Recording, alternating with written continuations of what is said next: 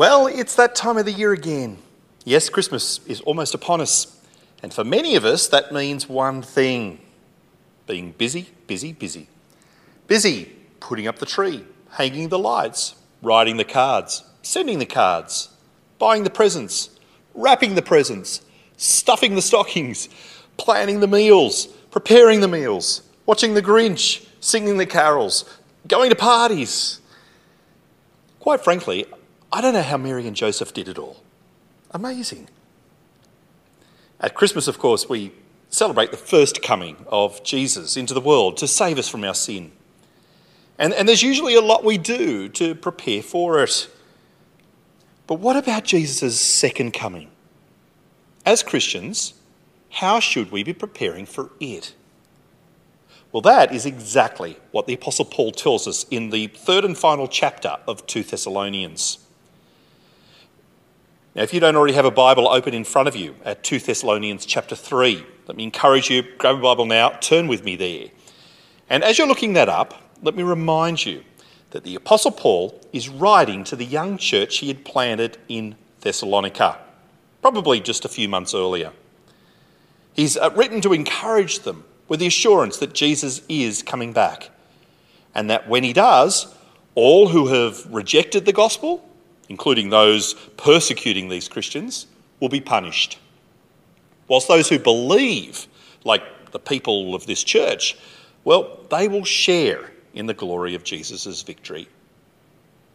At the moment, Satan, though restrained, opposes God and his people. But in the end, he'll be destroyed, and all wickedness with him. So, in the first two chapters, Paul's focus has very much been on the day of Christ's return and the hope that it brings. But now, in this final chapter, he turns his attention to how these Christians ought to be living in the meantime as they wait for Jesus to come back. The chapter starts with Paul asking the Thessalonians to, to pray for him. In particular, that through his ministry, the, the gospel will spread rapidly. And despite opposition, it will continue to go out more and more with more and more people hearing the good news, believing and being saved. This is Paul's great passion. But Paul is equally concerned about what's happening back in the Thessalonian church. You'll remember that after Paul planted the church, he was forced to leave the city after just three short weeks. But Paul takes great comfort in the knowledge that even though he's not there, God is. And he's confident that God is faithfully helping them to keep growing in their faith and, carrying out the instructions he gave them when he was with them. Here, read with me from chapter two, uh, chapter three, beg your pardon, chapter three, verse one. Two Thessalonians, chapter three, verse one. As for other matters, brothers and sisters, pray for us that the message of the Lord may spread rapidly and be honoured, just as it was with you. And pray that we may be delivered from wicked and evil people. For not everyone has faith, but the Lord is faithful, and he will strengthen you and protect you from the evil one. We have confidence in the Lord that you are doing and will continue to do the things we command. May the Lord direct your hearts into God's love and Christ's perseverance. And so, obviously, Paul, he, he, he isn't like one of those construction companies, and uh, we won't mention any names, you know, the, the sort that, that build a, a building and then a, a, as soon as payment's made, well, they move on and they, they don't want anything more to do with you. Couldn't care less about any defects that come to light later on. Now, even though Paul's no longer with these Thessalonians, well, his heart certainly is. He cares deeply about how they're, they're living in this time before Jesus comes back. And in particular, he wants them obeying his commands. Now, to our ears, that can sound a bit strange, can't it? I mean, uh, imagine if I stood here today and started making commands. Um, you know, I command you to drop and give me 10. Uh, I command you to to bring me a block of chocolate. I reckon there'd be probably a few raised eyebrows, to say the least, and, and rightly so. So, what gives Paul the right to do it here then? Well, it's because he is a very, he's in a very unique category. He's an apostle. In other words, he, he's one of the very few people who, in, in the time just after Jesus returned to heaven, was personally commissioned by Jesus to be his spokesperson, his mouthpiece to the world. And that, that means when, when Paul is in teaching mode, he speaks with all the authority of Jesus Christ himself. In other words, Paul's commands are Christ's commands. And so obviously, his commands really should be obeyed. And, and whilst most in this Thessalonian church are, are on board with this, it seems that a few are not. So, who are these people? Well, they're obviously converted Christians because Paul calls them believers, but they're not obedient Christians, at least not in one particular area of their life. They're what Paul calls idle and disruptive. Rather than getting a job, they prefer just sponging off people, people around them, people in the church. You know, they're bludgers, relying on the generosity of others in the church rather than well, supporting themselves. And it seems this issue was one Paul saw with his own two eyes when he was in Thessalonica, and, and one that he had addressed at that time through instructions and also through his own example, too. Um, as, as an apostle, Paul would have been perfectly within his rights to ask the members of this church to, to pay his way if he wanted, he could have even quoted the words of Jesus, who said of gospel workers, uh, the labourer deserves his wages. It was Paul's right to be paid. But in order to give these Thessalonians an example to follow, he, he gave up that right. He got a job. And I'm sure it would have been a great sacrifice for Paul to do that. I mean, working hour after hour, probably as a, a tent maker to pay for his food and lodging, and then doing all his mission work on top of that too. Would have been exhausting. And hopefully, at this Tuesday night's congregational meeting, when uh, you decide whether you're going to pay the ministry team next year, you, you won't expect us to do the same thing. Please. But in this particular situation, Paul felt it was necessary to, to drive home the rule if you aren't prepared to work, you shouldn't expect to eat. Here, read with me from verse 6. Verse 6. In the name of the Lord Jesus Christ, we command you, brothers and sisters, to keep away from every believer who is idle and disruptive and does not live according to the teaching you received from us. For you yourselves know how you ought to follow our example. We were not idle when we were with you, nor did we eat anyone's food without paying for it. On the contrary, we worked night and day, labouring and toiling, so that we would not be a burden to any of you. We did this not because we do not have the right to such help, but in order to offer ourselves as a model for you to imitate. For even when we were with you, we gave you this rule the one who is unwilling to work shall not eat. And so it seems that some of the Thessalonians have, have ignored Paul's instructions on work. Rather than being busy, Paul says they're, they're busybodies. It's a great phrase, isn't it? They're not busy, they're busybodies. Not only are they turning up to people's places expecting a feed, but they're also sticking their nose in where it doesn't belong. They're busybodies, obviously, with too much time in their, on their hands. I mean, you can just imagine it, can't you? They, they turn up and and, and start offering all sorts of unwanted advice. You know, couldn't help but uh, notice how you parent your children. And then, uh, anyway, I just, just thought maybe I could, could give you a few tips. Or, or maybe they're the nosy Parker kind of busybodies. Ooh, this is a pricey dinner set. Uh, how much do you earn exactly? Or, or, or perhaps they're, they're, they're, they're, the gossipy kind of busybody, busybodies. Hey, did you see the dress Theodora wore to church on Sunday? Oh, very loud, wasn't it? Uh, can't blame her though. Probably, probably trying to drown out that endless sermon. You get the point? These people are busybodies, minding everybody's business but their own, and making general nuisances of themselves.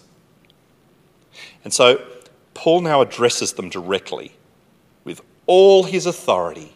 As an apostle, he commands them to stop their loafing and get a job. It's not a suggestion, it's not a request. He orders them to find work start supporting themselves. And he encourages everyone else to, to not tire of doing what's right and good. I mean, I, I imagine the behaviour of these sponging busybodies would have been rather draining.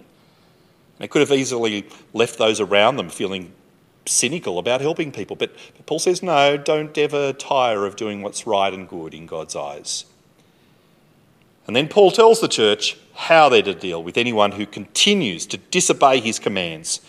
He tells them to withdraw from them, to, to pull away, but not completely, not, not, not like, not like you would with, a, with an enemy. No, they're, they're still to, to, to treat them like fellow believers, but they're to modify the relationship such that it's clear that the idle busybody's stubborn disobedience is not appropriate, in hopes that they'll feel ashamed of their behaviour and be motivated to change. Here, read with me from verse 11. Verse 11. We hear that some of you are idle and disruptive. They are not busy, they are busybodies. Such people we command and urge in the Lord Jesus Christ to settle down and earn the food they eat. And as for you, brothers and sisters, never tire of doing what is good.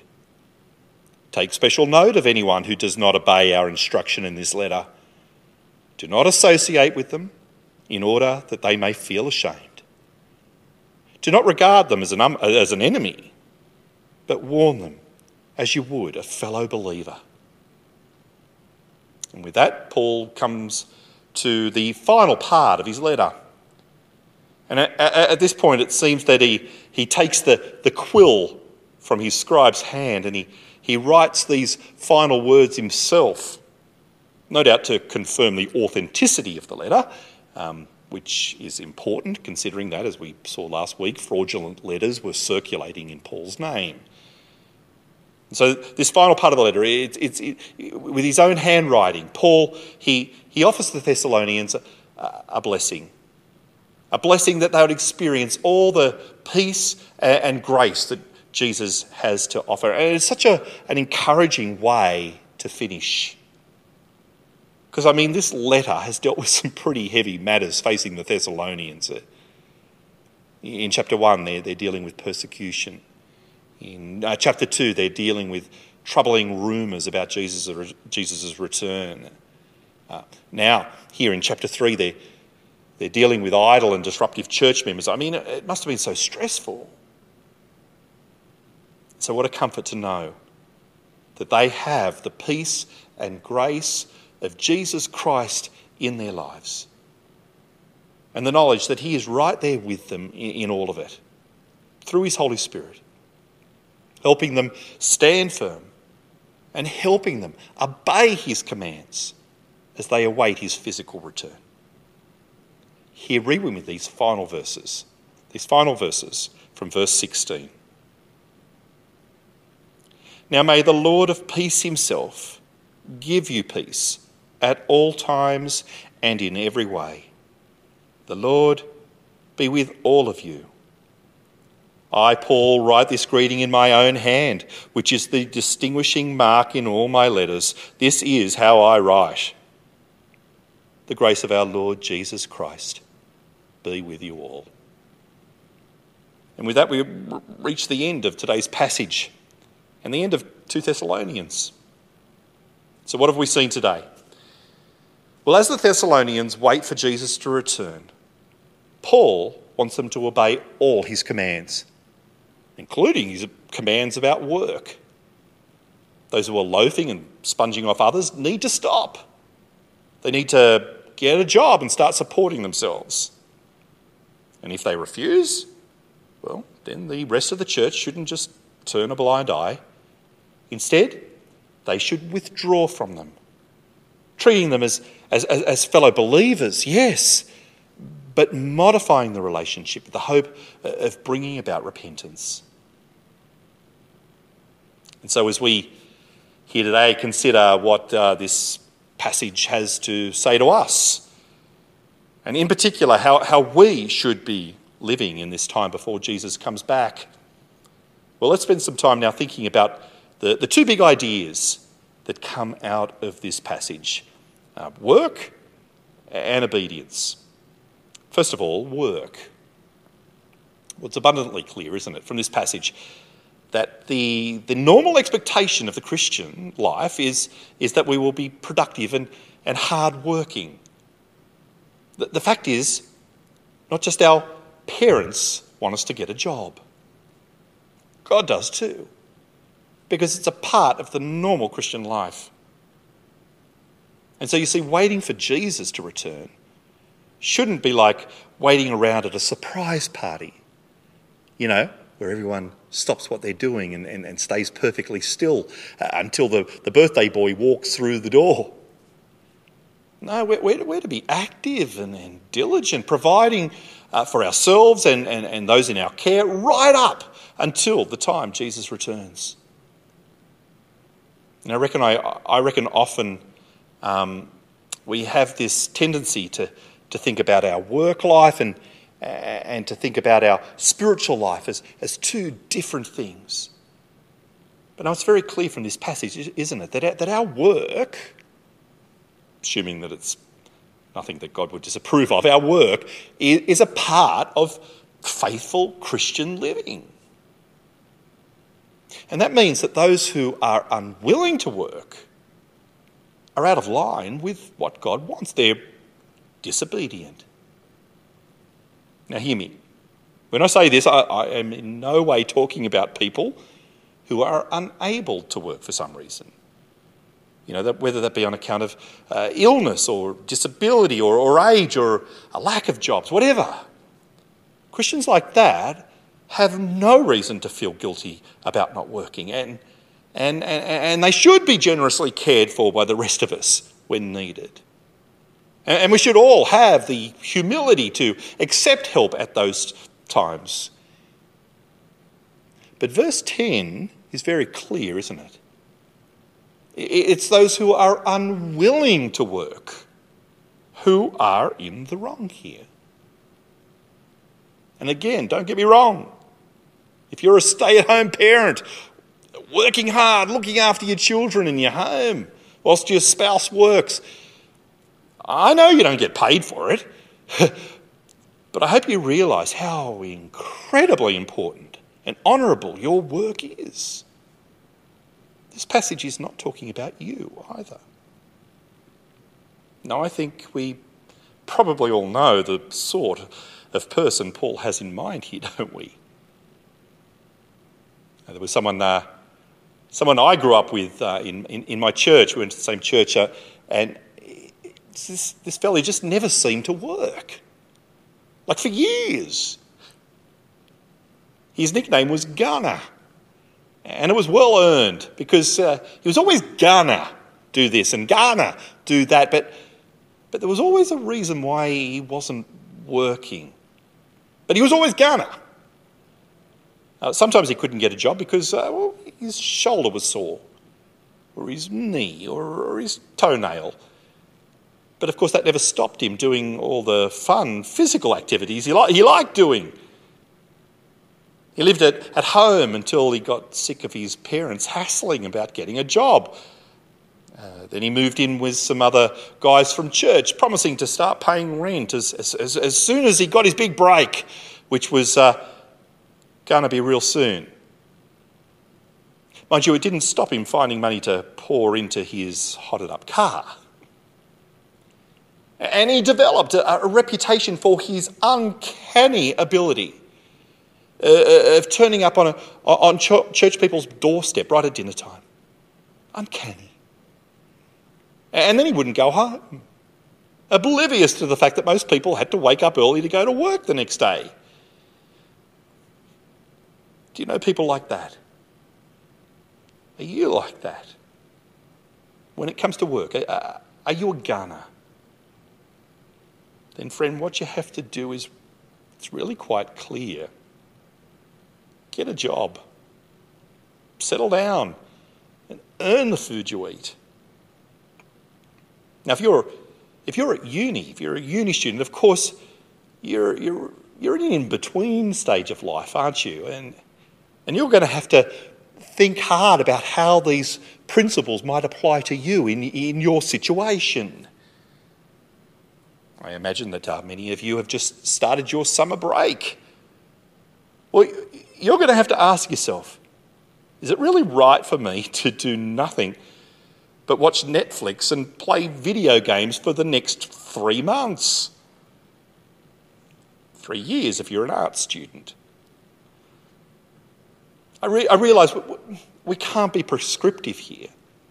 You'll all have different circumstances, and I realise that with Austudy financially, you may not even need to work, but I'd still encourage you to be thinking about how you can use your time productively, uh, looking to serve others in your home or, or here at church. Um, maybe you could do a summer beach mission or uh, read the Bible one to one with a friend. Uh, how good would it be to have something of, of, of eternal worth to show for this window of opportunity God's given you? Because as Christians, we're to be active and hardworking as we wait for Jesus to return. That's the first point. Which brings us to the second obedience. Uh, because this issue of some Christians in Thessalonica being lazy bludgers was really just the presenting issue of a, of a much bigger problem. That being their unwillingness to respect Paul's authority.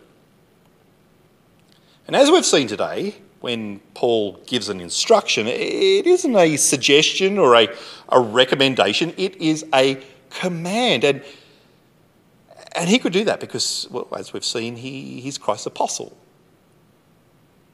And in his infinite wisdom, God has ordained it so that the writings of Paul and, and, and the other apostles have been compiled into the New Testament.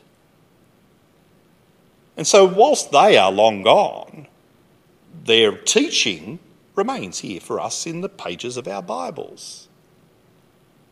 And that means Scripture comes to us with the same authority Paul had when he taught the Thessalonians the authority of Christ. That's why we call it God's Word. And therefore, we need to receive it as such, not, not, not just when we feel like it, not just when it's convenient or easy, but always humbly obeying all the instructions contained within. As we wait for Jesus to return, we need to be living in faithful obedience to his commands. And we should help each other to do that too. It's interesting, isn't it? In our society, we tend to cherish our privacy and, and ind- independence. Uh, how does that saying go? Uh, you do you. But when it comes to a brother or sister's persistent disobedience, you do you it is a profoundly unchristian principle. Now, as a loving Christian community, It should bother us when fellow believers are unwilling to obey Jesus, like the Thessalonian loafers. So, how should we deal with them? Well, what's Paul's instruction here? In verse 9, the NIV says to keep away from them. In verse 14, it says to not associate with them. In both instances, the, the Greek word holds the idea of, of withdrawing from them. So we're, we're to withdraw. But at the same time, Paul's clear that we're to, to treat them as, as fellow believers, as, as brothers and sisters in Christ. So, so we're to withdraw, but we're to maintain love. We're to do it with the purpose of restoring the person. So you've got to have, got to get both parts right. Sadly, I think some Christians misuse passages like this as, as an excuse to, to shun people that, well, they're just simply unhappy with. I once knew someone who, who behaved a bit like that. You'd walk past her and you'd say, Hi! And she'd purse her lips and look the other way. And you'd be left wondering, What have I done now? But that's manipulative and controlling, not loving and restorative. I also have a friend who attended a church here in Sydney that used to use verse, verses like this to turn everything into the Spanish Inquisition. And what were matters of Christian liberty quickly turned into reasons to shun listening to the wrong radio station in your car, uh, putting on the wrong amount of makeup. Probably started with really good intentions, but I tell you what, in time it, it became graceless and, and prideful, holier than, than thou condemnation. And rather than strengthening the church, it very nearly destroyed it. That's certainly not what Paul has in mind here. But just because some people get it wrong doesn't mean we don't want to take this passage seriously. No, no, we want to obey. We just need to do so very carefully. So, what will withdrawing whilst maintaining love look like, do you think? Well, I dare say that it's going to look different in, in different situations. But there are a few principles that should always apply. Firstly, it should be done out of a genuine love and, and concern for the other person, not nitpickiness or, or anger. Remember, Paul has, has praised this church for, the, for their love for one another. And that is what we ought to be aiming for too. Building a, such a, a strong foundation for all our relationships that when we do need to confront a brother or sister about their sin, there will be no doubt in that person's mind that we're doing it out of genuine love. Secondly, it needs to be done with humility, recognising that, that none of us are perfect understanding that we all have blind spots and, and will sometimes need to be on the receiving end of loving confrontation. The fact is, at times we're all unwilling to obey. But praise God, praise God for Jesus, who's never ending, unwavering, entirely willing obedience took him all the way to the cross to pay for your unwillingness and mine. And remembering that truth will keep us humble and grace filled as we confront others about their sin. Thirdly, withdrawing will mean that the relationship has changed somehow in a way that's appropriate for that particular situation. The idea is not, not, not continuing to be so friendly with them that, that, that they think you approve of their lifestyle, but withdrawing, withdrawing in a way that, that doesn't leave the other person wondering, why? What's happened? We, no, we want to be clear that it's because of their continued unrepentant sin. And finally, we, we want to approach situations like this prayerfully. Very, very prayerfully. Recognizing that God alone can change people's hearts and that we desperately need His wisdom when we address sin in someone else's life. So, how would this kind of withdrawing have looked in the Thessalonian church, do you think? I don't know for sure, but let me take a stab at it. Perhaps it's, it's dinner time. The souvlaki is just about to come out of the oven and, and the doorbell rings. Sure enough, it's Leo the loafer standing on the doorstep uh, again. But maybe this time, instead of just inviting him in as though there's no problem at all, maybe this time, out, out of love, you ask, So, Leo, how's the job hunting going? Not so good, hey? Oh, that's a shame. Because Jesus really wants you to settle down and get that job. And I love you, brother. Hey, I know. I heard the Feta factory down the road is hiring.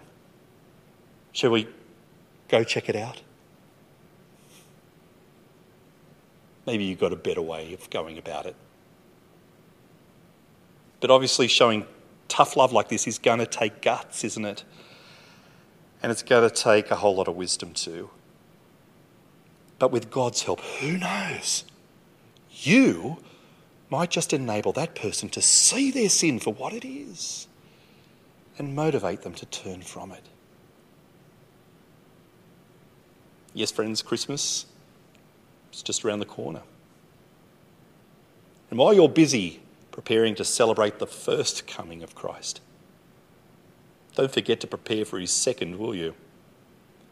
As we wait for our Lord's return, let's be people who take our obedience to Jesus seriously, whether that be his commands on work or anything else in Scripture. And let's help each other to faithfully follow Christ to the very end. Let's pray. Well, dear God, thank you for the gift of work. And please help us to be wholehearted and diligent so that we can be generous and, and not bludge off others.